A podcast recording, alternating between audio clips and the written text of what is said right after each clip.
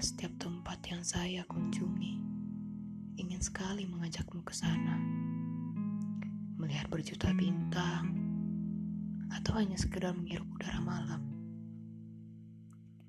Entahlah, sejak kejadian itu, saya tidak pernah berhenti memikirkan semua tentangmu. Saya mengaku kalah, karena saya telah menghancurkan semuanya dengan sifat habil dan egois. Saya begitu membenci diri saya ketika saya membuat matamu bengkak. Sekali lagi, maafkan saya. Saya yang terlalu bajingan, tidak pernah bersyukur atas kedatanganmu di hidup saya.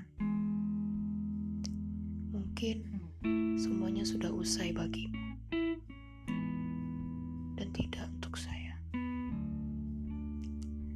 Sekarang hanya tersisa penyesalan dan kesedihan.